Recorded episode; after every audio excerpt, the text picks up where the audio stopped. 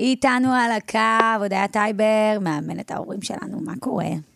מעניין. הודיה טייבר, מאמנת הורים וילדים לכלים ההתפתחותיים בעידן החדש. הורים בלי הפסקה. הורים בלי הפסקה. עם הודיה טייבר. אהלן, אהלן, הודיה טייבר, מה קורה? בסדר, ישר אה, ליאור החזיר אותי- החזיר אותי למושב, לקיבוץ. נכון. לשבועות, ל... נכון. חג יפה זה לפשוט. שבועות. בוא, אני חגגתי את הבת שלי בקיבוץ חצור, בחדר אוכל. אני עד היום לא מסכימה לאימא שלי להוציא את אלבום בת מצווה שלי. למה? ומבחינתי שיושמד.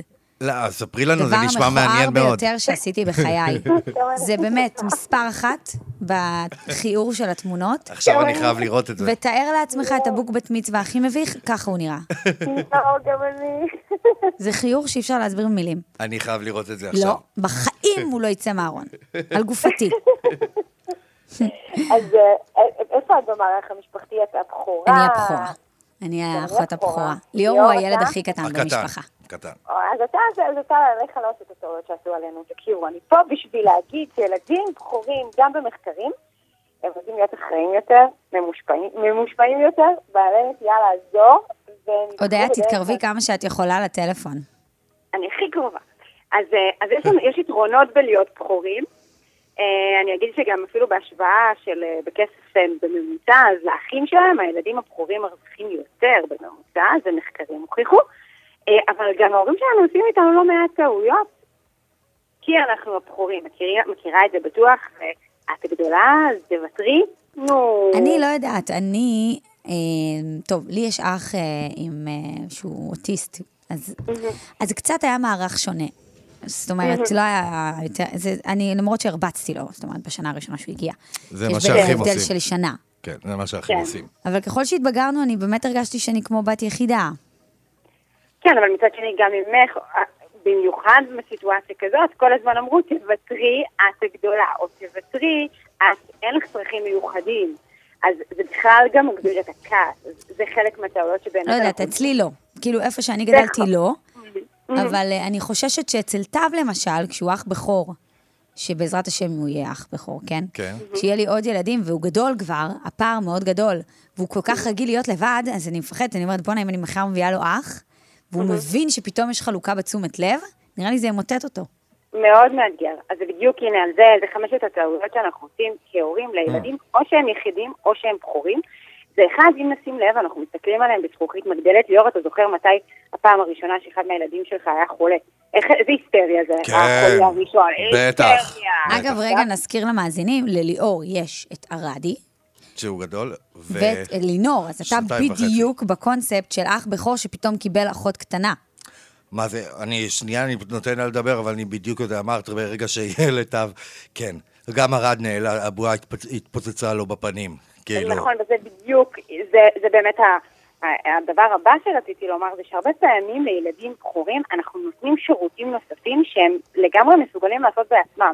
כי ילד יחיד או בכור הוא רגיל בעיקר לקבל, נכון? הוא מרכז העולם של אימא, הוא מרכז העולם של סבא, סבתא, אבא, שכנה. נכון. בטח שילד בכור שהיה במשך שלוש, ארבע שנים, הוא אף פעם לא נדרש באמת לחכות בסבלנות או לדחות סיפוקים, כאילו אנחנו רוחצים או אותם, להכיל אותם, או לחלוק דברים.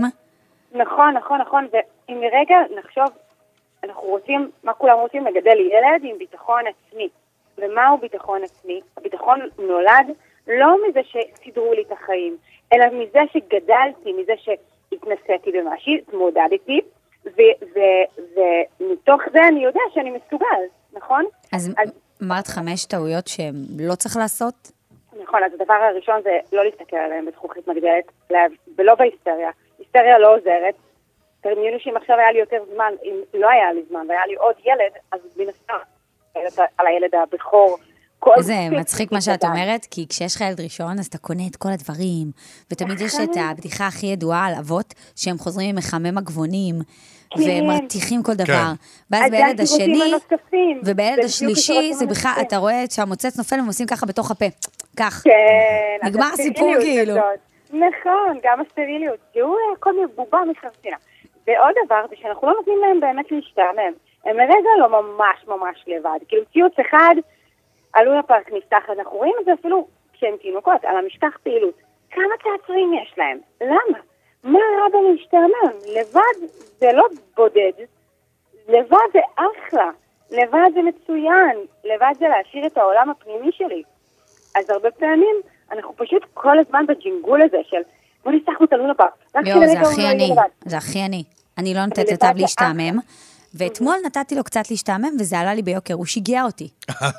הוא שיגע אז רק אותי. שצריך להתאמן בזה יותר. הוא הטריף אותי, והוא הכי יודע להשיג את עצמו, אבל הוא רצה רק אותי. רק אותי, והפריע לו שאני מתאפרת, והפריע לו שאני מתארגנת, רק אותי ברגל, הוא נדבק אליי כמו בסרטים, ברגל.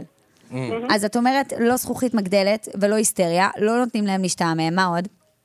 שבוא ניתן להם קצת להשתעמם, בואו נראה אם הם יודעים גם לתת ולא רק לקבל, וגם אם הם יודעים להיות חלק מהבית, לעזור בבית.